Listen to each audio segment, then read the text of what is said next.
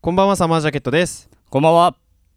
さあ始まりましたサマージャケットのシーズン JP 本日のお相手は米沢君高と堀本裕介です。はいよろしくお願いしますいします。この番組は僕たちサマージャケットの最近の活動内容や私生活での出来事今世間で話題のトピックスや音楽の話などを気軽に話していくラジオとなっております週一更新取りだめなしのラジオなのでできるだけホットな情報をお届けできればと思っております最後までごゆっくりお聞きくださいはいよろしくお願いしますはいお願いしますはいどうもサマージャケットですあどうも。ね、はいサマージャケットが来ましたよ。皆来さんましたよ今週も今週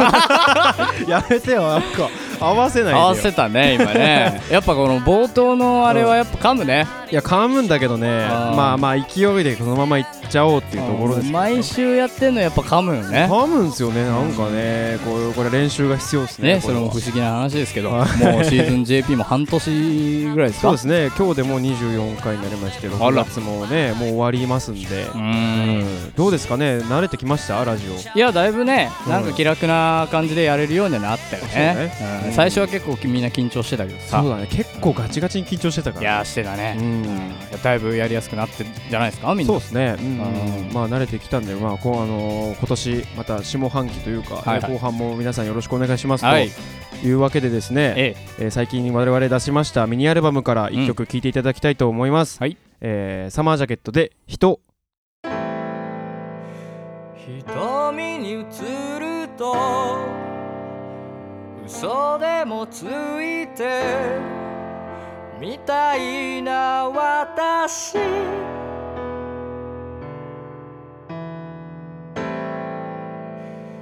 隣にいるのは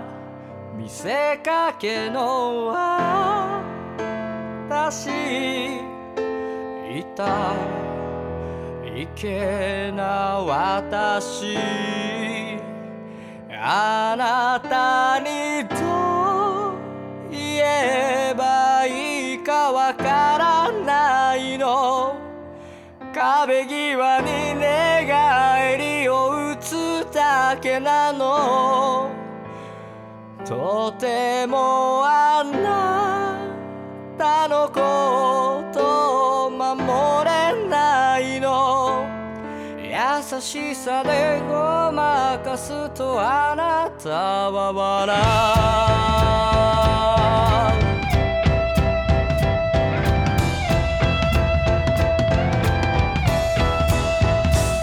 さよなら愛しい人す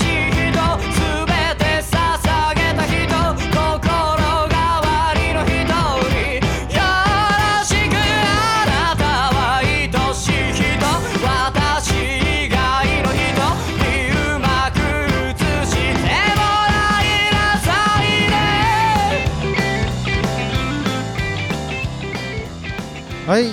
聴いていただきましたのはサマージャケットで「人でしたありがとうございますありがとうございますはいえなんかこれもかなり楽園の中でははい異彩を放っている曲だと思うんですけど、そうだね、うん作詞作曲者としてはどうですか人ね、うんまあ今回の楽園で言うと2曲目ぐらいにできた曲なのかなあそうだだよね「あー優しく包んで」の次にできた曲だったねね割とこう静かな感じの空気感から、うんえー入る曲でね、うんまあ、後半はジャズの、えーはい空気感ですかそうですねに持ってってるとうんまあそうだねやっぱなんかすごい感覚的に作った部分があるんで、うんうはいん、難しいことはねできるだけ考えずにはいはうん、まあ詞もメロディーも、いうんうん、作ったっていう感じの曲だからうんまあこう素直にね撮り終わってからも、まあ、想像通りというか、まあそううね、ん、割と素直にできた曲っていう感じがするよね、うんまあ、タイトルも「人」っていうね人ってやばいけどねあー、まあ、 ついに人ですから、人ってえー曲が来たっていう、皆さん人ですから、うん、人ですね、えー我我々々はねみんなね、うあんーそういった風なところもね、まあ、うん特に詩をね、はいはいまあ、僕は詩を書いてますから、うんええもう「人」っていうタイトルに込められたことをね、うんええもう考えながら聞いていただければあなそとうですねあいうふうにんは思ってますよ。はいはいはい、ぜひあの歌詞もね全部の多分サブスクで見えるようになってますんでね、はい、もう皆さん歌えるようになるまでは、うんとりあえず聞いて練習してほしいなと、うん、ぜひぜひ。でいろんな意味を汲み取ってもらえればなとそう考だえねながらう、ん、聞いてもらいたい一曲でございます、はいサマージャケットで人でしたはいあのね、うんえっ、と本日ですね、ええあのーちょっとびっくりするニュースが飛び込んできまして、はいはい。あのー皆さんファスト映画ってい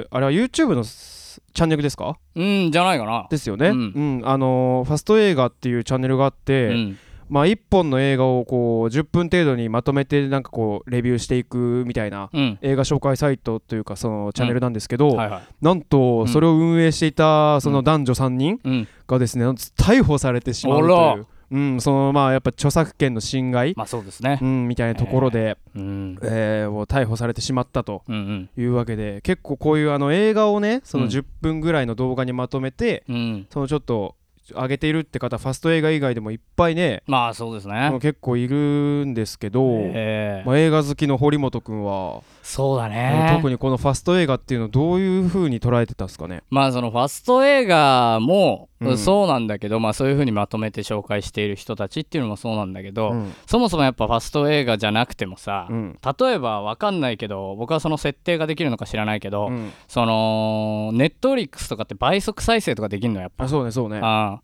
でまあもちろん YouTube もさ今倍速で再生することができるじゃない、ううんんだからそういった面に関してなぜ倍速の設定ができるかっていうと、うんやっぱ人々はね、えー特にまあそんなに重たく、あのー消費してない例えば映画を、うんえーライトに消費してる層とかっていう人たちにとって、うんそのいかに早くあの情報だけを得ることができるかっていうのが重要だからネットフリックスも YouTube も倍速で再生できるようにしてるっていうのが一個あるんでね、うんだからそうなるとやっぱファスト映画っていうのはそういう人たちにとってはものすごい需要があるっていうのが一個あって、はいはいはいはいまあそれは絶対そうだよね、うんまあうねん、だからまあまとめてで逮捕されるっていうことは、うんイコールそんくらい話題になってたよっていうことなんだよそうだうねん、ニュースになるっていうことは話題になってたっていうことなんで、まあ、知らない人もいるかと思うんだけどラジオ聞いてて、うんうんまあ、そういう話題のい一個があってその人たちが逮捕されたっていうのは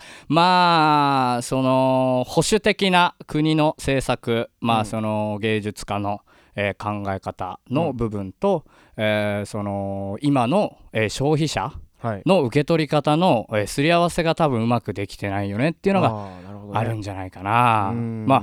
どうだって倍速とかで見なくないまあ見ないね基本的にはねまあ、うんで我々はその芸術をね作ってる側の人間っていうのもあるけどそうっすねだからいろいろそういう倍速っていうよりは、うんその作品というものをちゃんと受け止めたいので、うんうんそういうのは、まあ、基本するっていうまず考えがなかったいよねやわかる、うん俺もそうだわ、えそうなんだって感じうんなんか今の女子高生とかも結構倍速で見るような人子たちが多いみたいでね、ああそうなんだねそうそうそう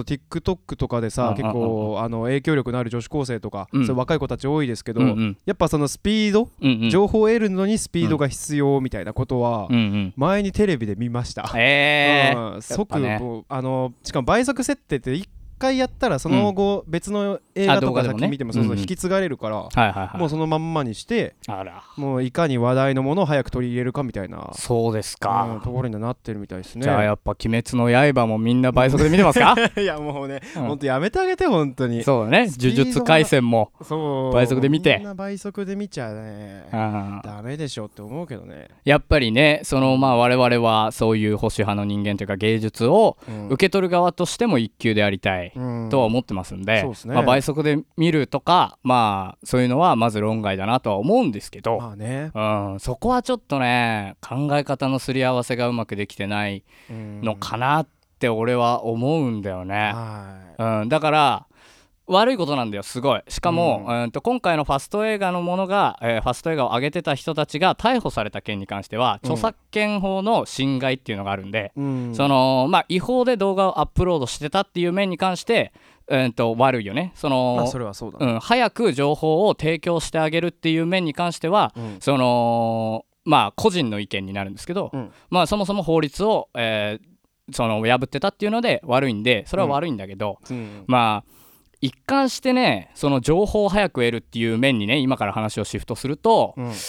悪い、うん、全てが悪いとはやっぱり言ってはいけない気がする、その、まあね情報を提供する側の人間、うんうん、としても、うん、やっぱ消費されてる消費してもらってる側っていう考え方もありますんでうだ,、んうん、だからもうそれは絶対にダメだよって戦うこともいいと思うんだけど、うんじゃあ本当にその自分たちが考えた考え抜いた尺でうん完璧に100%全てをどうやって伝えるべきなのかっていいやそううだね方向に考え方を変えていかないといけないよねっていう話は、んまさにそうですねううんんあると思うんだよね。ど曲うもしねていけばいいですかねいやどうなんだろう例えばさ、曲って最近すげえ例えばアメリカとかの、うんまあ一番ねその音楽のマーケットが潤ってるアメリカの音楽って、うんすげえ短くなってきてるのね、ああはいはいそう1分の尺で4 1曲の尺で、うんえーっと4分超える曲っていうのは基本的にないと、あまあそうですね、うんまあ最近だとオリビア・ロドリゴの「GoodForYou」とかあはいはははそういう話題になってるトレンドミュージックは大体3分とか、うんまあ3分弱2分半とか、うんそういったところで、まあ、ヒップホップの曲も大体そうだよね、ううんんっていうのがあるんでやっぱもうアメリカとかはそうやっていかにファストにうん消費してもらえるかっていうのにちょっとずつシフトしてってるよねっていう考え方はうんまあ今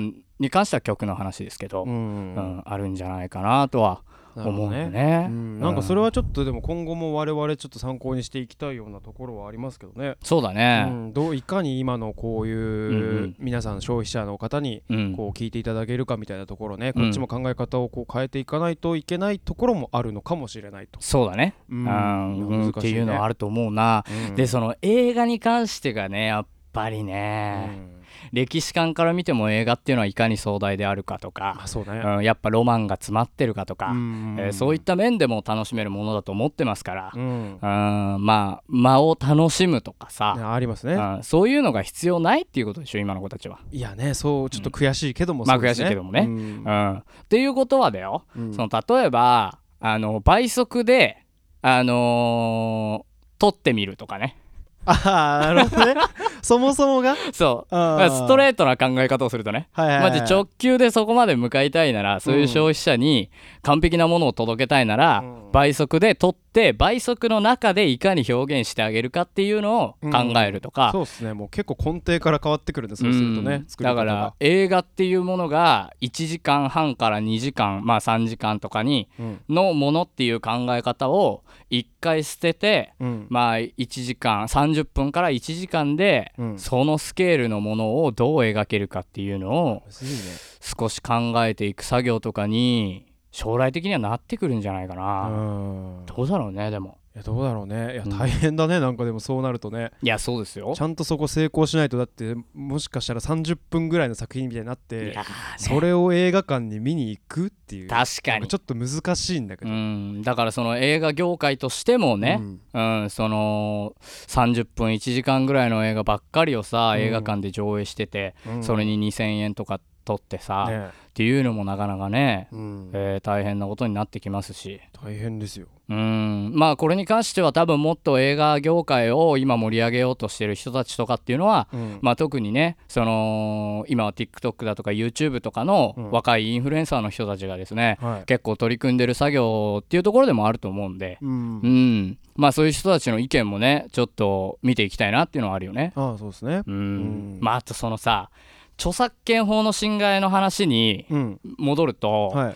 その日本ってさうんまあ今その YouTube 自体がそのワールドで結構厳しくなってきてると規制がねうどんんどんまあテレビとかもどんどんねやっぱ影響力のあるプラットフォームっていうのはどんどんこう規制が激しくなっていくのは当たり前なんだけまどあ、そうですね YouTube は今特に最も大きい多分動画配信のプラットフォームなんでうんまあ世界的にすごい規制がね厳しくなってきてるんだけどうんやっぱりねアメリカとかやっぱ結構自由ですよ YouTube の中でも、ううんん僕はたまにそのアメリカとかのねその YouTuber の方、はい、えーちょっと覗いてみますけど、うんまあ、特に音楽系のね解説とかしてる人は日本に比べてめちゃめちゃ多いんで向こうの人は、ああそううなのね、ん、そうなるとやっぱその普通に音楽とか流してるね、ああそうなうのん、YouTube 流せないじゃん日本だとうんうんうん最近だとそのなんていうの設定してちゃんと著作権が同行でその作った制作制作者さんにうんえーとお金がいくように1再生でいくらとかそういう分配を決めた上で BGM として使えるっていう設定も一応あるんだけどはいはいはい、そのそんなんがない時代からもう何年も前からうん普通に向こうだと使ってますよやっぱ音まあ楽、まあそうだよね昔からそうよね、結構ね、うんそのプロのアーティストのライブ映像とかもフああァンカムみたいなのがあそうそうそうそういっぱい海外では上がってるしでちょっと緩いんだよねだからそういった面で考えると、多分そのファスト映画だとかっていう文化もうん向こうだとかなり点在してると思うんだよね。あそうね、うん、でしかもものすごい需要もあると思うの。うんまあ、芸術の受け取り方は多分アメリカイギリス日本では全然違うので、うんまあ、かなりねあの孤島になってきてると思うんだけど日本は。まあねそのまたそういう話になっちゃうよねうんうんまあただそういう著作権法とかの話になってくると、うんやっぱ、あのー芸術を、まあ、いかにこうライトに消費してもらうかっていうのもやっぱ日本っていう国はすごいこう規制がはあのきつい国なんで、うんまあ難しいところだよねっていううん話は一個あるよね。そうですね、うんまあなんか求められてるものがあんまり日本と日本のこの国内うんうのん決まりであんまりハマってないのでしょうか、そうだね今の若い子に、うん、届けるだからあまりにも急速に進化しすぎてっていうのがあるああそっかそっか、うんそっだからちょっとその追いついてないんだ、今の法律を決める人たちだとか、うんそういう古風なね、うんえー解雇主義的なはいはい映画を制作している、まあ、プロダクションとか、うんそういったところの人たちがやっぱりまだついてきてないし、うんどうしてもやっぱロマンに走る、あー、うんまあねいやわかりますよ僕たちだってそれはロマンが一番だと思ってますし、うん深く深く物事を見れば見るほど昔ってすごいなってなるんですよ絶対。うん確かにうねん、これはやっぱね今が、えー最高ってなれる時代っていうのはなかなかなくて、んうん、それがすげえ難しいビートルズみたいな衝撃がないと音楽界で言うあーと、確かにね、うん、だからそういうのがないとなかなか今が一番だって思えるそういうエンタメの業界っていうのは特に今はね飽和してきてるからないんですよ、うんそうだからまあ難しい最も難しい話だと思いますこういうのはうん、そうですね、んだから消費者とのすり合わせ今何が求められてるかっていう、まあ、商品として売り出したいならそれに走るでしかないですね、うんうん確かにねあとは自分たちがただ芸術を自分たち売れなくていいから、うん商業的じゃなくていいから自分たちの芸術をただアウトプットしたいだけならそういう必要はないですっていう話になると思います。あーうんなんでその商業的に、えーどういうふうに芸術を売り出していこうかっていう話になるのであれば、うんそれはもう消費者にいかに合わせていいねって言われるものを作るかどうかっていう話。いや難しいな、うんどっちを選ぶかそうだね、うん今のところはでもこうだと思いますどんどん変わっていくと思いますよこれから、うんそうですね、うんまたなんかこういう情勢は常になんかアンテナを張っていやーねしていきたいですねうん、僕はあのツイッターとかインスタとかでちょくちょくこういう話について、うんねなんかまあ一言言ってるわけでもないけど、ううんんあげたりしてるんでねよかったらその覗いてみてもらえればあそうですね、うん、と思いますよ、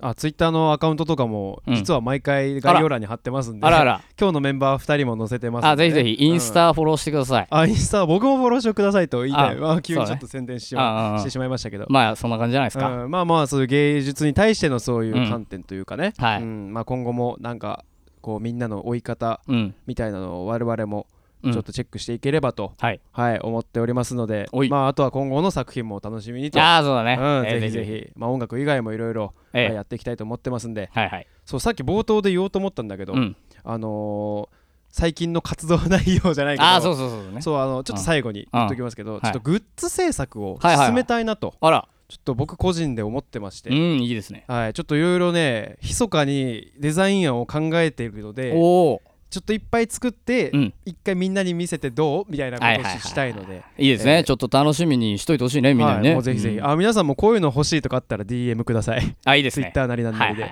はいい、はいうんお待ちしてますと、はいまあまあ服も何もかも音楽も全部そうだねはいいろいろいろんな消費者の方いると思いますんで、え我々もいろいろ汲み取って頑張っていきたいと思っております、ーはいよろしく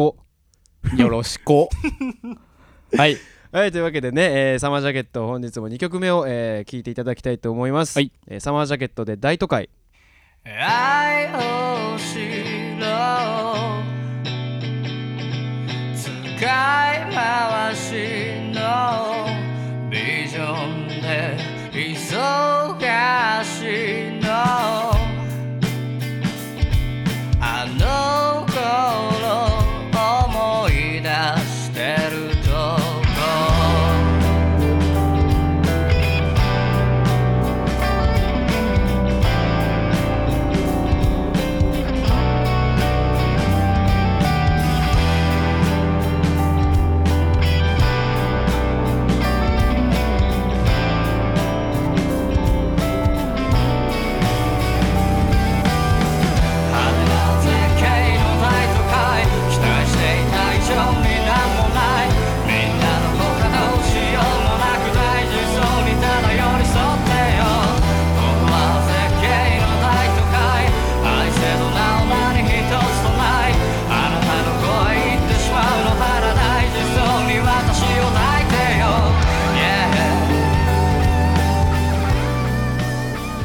はい聞いていただきましたのはサマージャケットで大都会でしたありがとうございます、、はいいありがとうございますやー、ありがとうございます、うんこの曲ね楽園の中でもあの先行公開というかえーそうだあのね YouTube でリリックビデオを先に出させていただいて、うんでやっぱりあれですかねあの、我々の手応えも良かった曲うんうんで、うんうえん結構いいねって言われること多いと思うんですけど、はいはいはいはいどうですかね周りではうんうん結構ねあうのん大都会好きだよって言ってくれる人多いねそうね、うんまあ結構今回のアルバムはさうん割と自分たちの中では一貫したねそういうものみたいなのがあるように見えて多うん分まあ消費者側まあ聞いてくれてる人たちからしてみればう結構こういろんなエッセンスが詰まってるんでん全然違う風に聞こえると思うから割とさこう分かれるんだよねいいってあー言ってくれる曲が確かにうんはいはいはいまあでもその中でも売り出すっていうかみんなに聞いてほしいなって思うんだ思う曲って何って言われたらやっぱ大都会をあげるかなそうとだねちょっとこの曲このアルバムの代表曲というかう、んうん、てい聞うふくうにべき思うよね曲だよね。うんうんまあぜひぜひそうまあ詳しい話は結構前のラジオとかでね、うん。えーしてますすからぜひ聞いてほしいなってはい、ぜひぜひそれも聞いて、えー後ほどサブスクでまた聞き直してみてください。はいえーサマージャケットで大都会でした。ジャケジャケジャケジャケ。はい、ええどうも皆さはい、どうも皆さんん。サマージャケット本体でございますよ本体でございます。えー本体でございますと。東京の皆さこんばんんは。ええ何度目か騒いでのですよ何度目かのねあーお前うるさいよテントウムシお前い似てんだよねややっ似ぱていやもうこれはねもうちょっと気合を入れたら本当に似てるあんだそよう前うちょっとも全く同じことそ言うってそうそううそう、今えー気合を入れてないというか、あえのーちょっとうまく出せてないですけど。ええサマージャケット本体来てますはけい、どやっております。えあーあサマージャケット米沢君高です。はい。あと、そのずっと もです。ずっともで、ずっともでーす。いや、ねまあ、ちょっとこんな、あの関係ない話をさせてもらうんですけどはいはいはも。いはい。ね、今、あの、ちょっとジャニーズ、 うん、ちょっといろいろ変動が起きてるじゃないですか。そうですね特にここ12年まあ今もそうですけど、ね、うんあの V6 があの、はい11月で解散でしたっけそうですね、うんみたいな話も聞きましたよで最近なんか曲も出したみたいでね、うんうんうん V6 ね新曲ね出したりとか、うんまあ、あとは我々の嵐がええあー去年ねあの活動休止に入ったりだとか、そうですうね、ん、あとはもう一個最近で言うと,、えー、と TOKIO の永瀬さんが辞めてしまった、そうですもねう芸能界も引退したんだよね確かそうだね、もううんうん完全にもうテレビで見ることがなくなってしまってですねいやええうんあのニュースの手越くんとかもねあそうねそうええね、今 YouTuber やってたりしますからね、うん、辞めてええ YouTuber になったりとかね、そうですあとねニノが YouTube あ始始めめたたりとかりねね、うんええ確かにすごい激動のそうよねう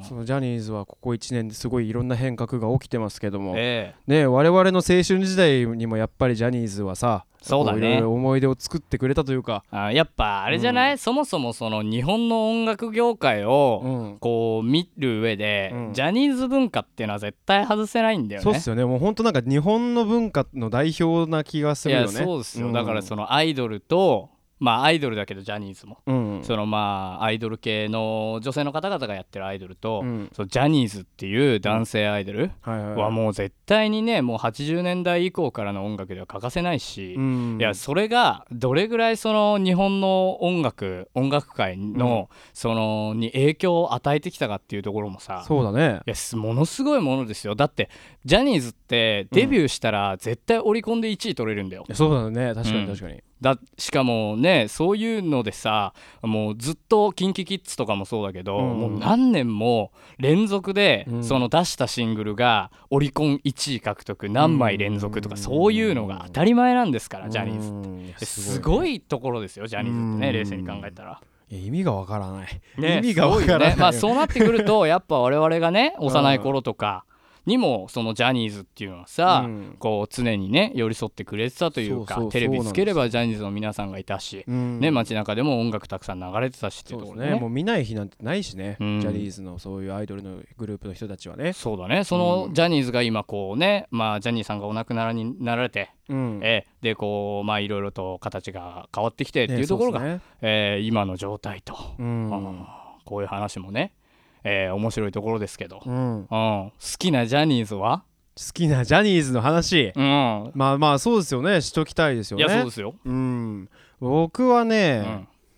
いやまあもうちょっとうん分かるん、分かってるでしょっていうぐらあいーもうあの、うんうん感じなんだけどまあやっぱ嵐さんですよ、いやー、まあ、我々嵐世代なんでやっぱりもう嵐パイセンにはかなわないね叶わないよ本当だってさドラマだって嵐で埋め尽くされていたやよう間違ない気ないがするしあーずっとねうん、あと VS 嵐嵐に仕上がれはたいはのいそうバラエティ番組も基本的にはもう毎週見てて見みたてたいな見てたうん、我々もうなんかす大影響を受けてる、そうだうんね一多分一番じゃないですか SMAP とかうんうん V6 よりは、うんうん多分ちょっと下の層になると嵐とかになってくそうだるでしょね俺たちはうんだからその嵐が同世代なのよそうなのよねもそううドンピシャで、そのまあ96年生まれなんで、うん、そのデビューで言うとうんあのね、カトゥーンとかがね一番俺たちは実は世代なんだよねあそうなのかなカトゥーンがデビューしたのが2006年なんであはいはいはいその2006年に、えーデビューしたって考えると俺たちが小学校4年生、うん小学校4年生の時に出てきてすごいテレビ出てたじゃないまかあ、出てたねめちゃめちゃ出てたねうんまあドラマもそうだけど、うんで考えるとカトゥーンなんだけどカトゥーンってやっぱなんかちょっとクールな感じのイメージでさそうねそうねそうねあんま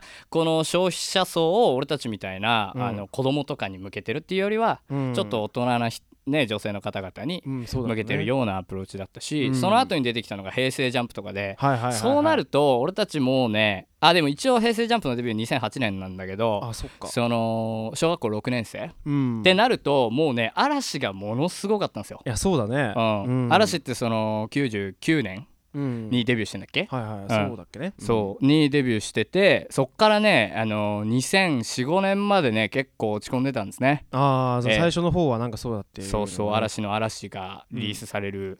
リリースされてから、うんそれ以降はあまり伸び悩んでいってですね、うんえー松潤がですね、うんえー花より団子に出たことによって、はい出ました出ましたえ出ーましたラブソースイートが爆発的に売れますと、うんえーそうなった時に嵐が冠番組をもうバラエティで何本も持ったり、うんそっからもう年に何回も嵐のメンバーが回し回しでその月9とかをはじめとするねいろんなドラマに出ていったりっていうので、ちょうど俺たち2008年ぐらいにもうテレビつければ嵐っていう状態まあったそうだねそううんて考えるとね嫌いな理由ないもんねいや嵐をそうそう もうそみんぐならい好きだもんだって、うん、うんでも僕のねやっうぱん嵐が好きな一番の理由はね、うん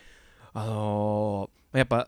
最近になってその YouTube とかでライブ映像とかも出てますけど、はいはいはい出てるねやっぱ大野くんじゃない出 たお前ずーっと大野くん好きだよなそう大野くんはやっぱまあ、うんカリスマ感が強いじゃないあーですかまあまあまあそいろんのな芸術に対してのみたいなあーしっかりそのね見た上でっていうのはカリスマ性は確かにすごいありますし、なんか器用な人間っていう感じそうのだイねメージがあるからねうんあの面白いしねしかもそう面白いうん確かに確かに そう大野くん推しだよねおそう前大野くんが大好きだから嵐が好きかな、すごいな入り口大野くんの影響力すごいな うんもうあ俺はあの人みたいになりたいなと思う、あーまあね歌うまいダンスうまい、まあ確かに確かにもうお前もでもリーダーじゃないの、あ一応ねああサマージャケット求のめるリーリダーーですかダー像かもしれないああそうだねいうんうん確かにちょうどいい位置にいるよねそうそうそうそうそううそんその桜井翔くんとかがう、うん、結構こう回したりとかする中でそうそうそうそうもそうなんかやっぱ大野くんって存在感あるようね。んでなんか大事なことを決める時の一手確かにみたいのを大野くんが打ってくれるみたいな、ドンとねそうそうそうそうそう大野くんの話そうすればするほどかっこいいな。いやかっこいいでしょんどんどんかっこよく好きになっちゃうなやっぱ。うん、なぜ釣りをしてるのって いう今は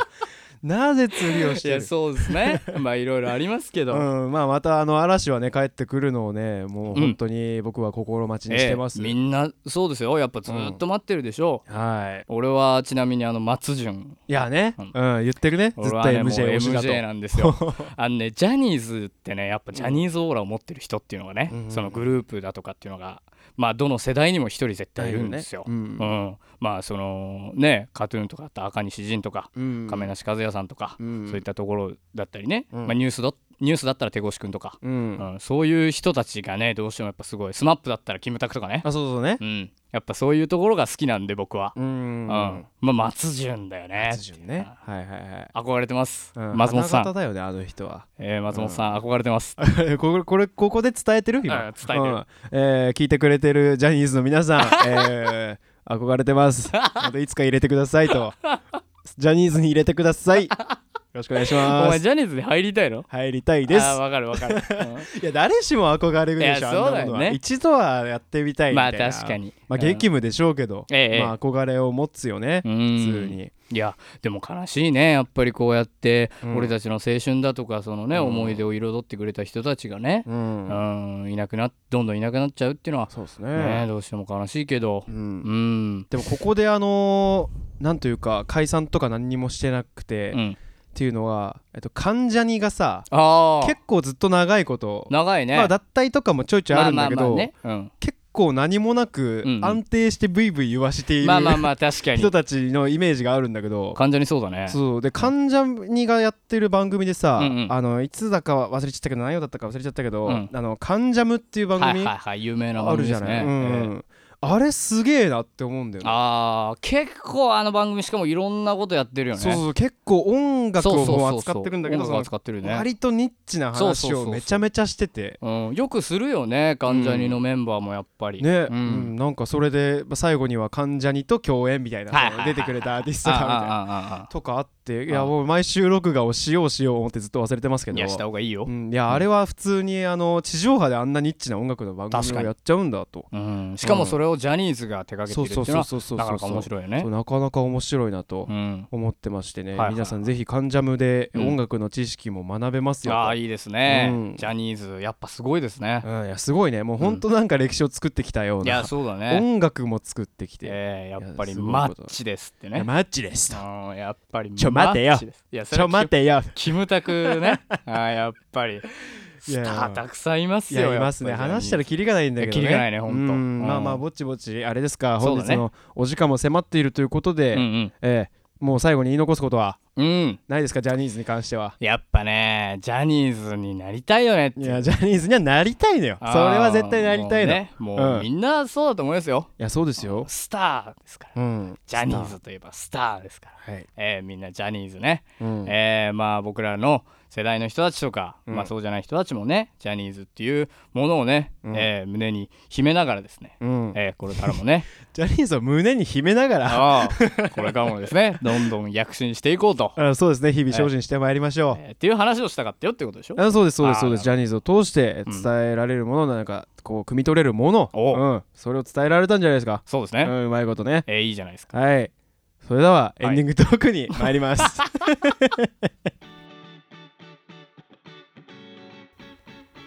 はいといった感じでそろそろお時間が迫ってきておりますサマージャケットラジオシーズン JP ですがはい今日もねいろいろうんいろんな話をしまたしてしまったんですいけどもやそうだね割とレンジの広い話というか、ねいつもそうな気がするんだまよあねまあまあそうだね俺とユースケの時はうんなんかニッチなところからだいぶポピュラーなところまで、うんうん、まあ話せましたけど、まあそうですうんね、まあねやっぱそういうエンターテインメント業界、うん、えー常にやっぱりこうね自分たち的にも意識を置いておきたいところですから、ううんんまあ皆さんもねその消費者として、うんえー最近よく言われますけど、うんその消費者、えー自分たちが音楽を聴くだとかっていう時にうん、実はあなたたちが消費されていませんかとああ、うんなるほどね実は僕たちって消費されてるんじゃないですかと、実はねだってあなたたちって消費する側なんですよ、うん音楽を聴く映画を見るときに、うんその一個のものを自分たちが食べる側なんですようん食べられてないですかっていうなるほどね話なんですようんっていうのを最後にねこのジャニーズとか